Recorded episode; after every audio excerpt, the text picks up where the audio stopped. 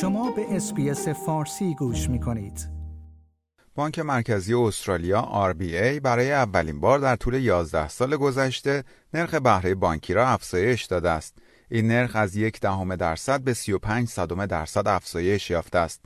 فیلیپ لوی رئیس بانک مرکزی استرالیا روز گذشته در بیانیه ای اعلام کرد اقتصاد ثابت کرده است که انعطاف پذیر است و تورم سریعتر و به سطحی بالاتر از حد انتظار افزایش یافته است. وی افزود همچنین شواهدی وجود دارد که رشد دستمزدها در حال افزایش است. با توجه به این موضوع و سطح بسیار پایین نرخ بهره، شروع روند عادیسازی شرایط پولی مناسب است. آمار و ارقامی که هفته گذشته منتشر شد نشان داد نرخ تورم سالانه استرالیا به 5 و یک دهم درصد رسیده است که این بیشتر از هدف دو تا 3 درصدی است که بانک مرکزی در نظر گرفته بود. بانک مرکزی پیش بینی می کند نرخ تورم برای سال 2022 به 6 درصد برسد.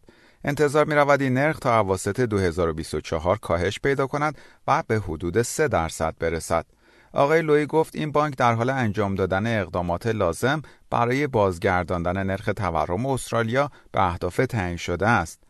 شین الیور اقتصاددان ارشد مرکز AMP کپیتال می‌گوید انتظار می رود بانک های این افزایش 25 صدم درصدی نرخ بهره را به طور کامل به مشتریان خود منتقل کنند.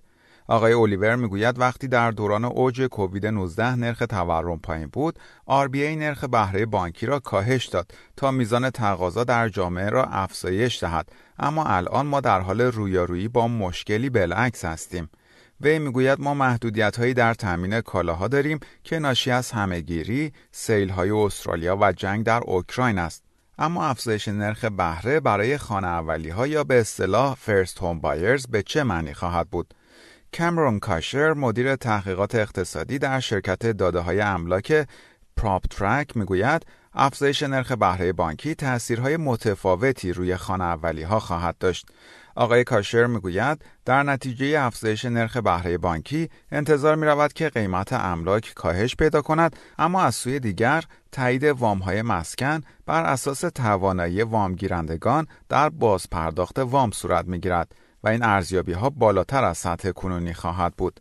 اما شرایط برای مستجران چطور خواهد شد؟ آقای الیور می‌گوید پایین بودن تعداد خانه های خالی عاملی مهمتر از افزایش نرخ بهره بانکی برای افزایش نرخ اجاره ها خواهد بود.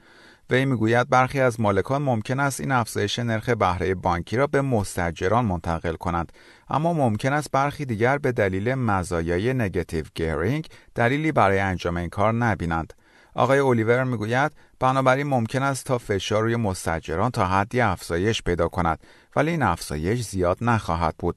اما افرادی که وام مسکن دارند یا می‌خواهند وام بگیرند چه اقداماتی می‌توانند انجام دهند؟ چنتل رنجل کارگزار وام در مرکز ویل مورگیج چویس می‌گوید افرادی که وام مسکن دارند باید سعی کنند با وام دهنده خود مذاکره کنند تا نرخ‌های بهتری برای وامهایشان در نظر گرفته شود. یا اینکه وام دهنده خود را تغییر دهند و به اصطلاح وام خود را refinance کنند.